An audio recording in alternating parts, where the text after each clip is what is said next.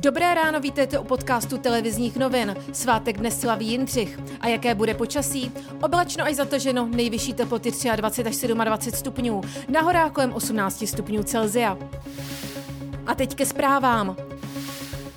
U Českého Brodu narazil večer osobní vlak do stojícího poštovního vlaku. Tragická nehoda si vyžádala jeden lidský život. Zraněno je celkem 35 lidí, z toho 8 dětí. U nehody na jednom z nejvytíženějších železničních úseků v zemi zasahovalo několik záchranářských vrtulníků. Přistaven byl i evakuační autobus hasičů a zdravotníci aktivovali tzv. traumaplán.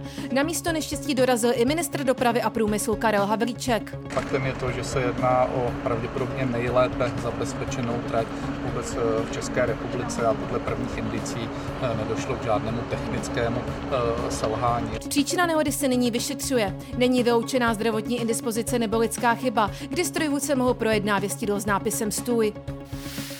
Ve věku 97 let zemřel bývalý generální tajemník ústředního výboru KSČ Miloš Jakeš. Pohřeb se konal včera v Pražském motolském krematoriu bez účasti veřejnosti. Britská vláda zakázala mobilním operátorům, aby při výstavbě sítí páté generace využívali technologie čínské firmy Huawei. Spuštění sítí 5G se proto spozdí asi o rok a také prodraží. Čínský podnik rozhodnutí Londýna považuje za zklamání. V Chorvatsku se výrazně snížily denní přírůstky potvrzených případů nákazy koronavirem. Za poslední 24 hodin bylo nakažených 53 oproti víkendových 140 případům. Oblíbená dovolenková destinace Čechů minulý týden proto patřila mezi šest zemí Evropské unie s nejvyšším růstem infikovaných. Nejvíc nakažených má vnitrozemský region Zářebu a Osieku a přímorská oblast Splitu. Petra Květová ukazuje, že po zranění má skvělou formu.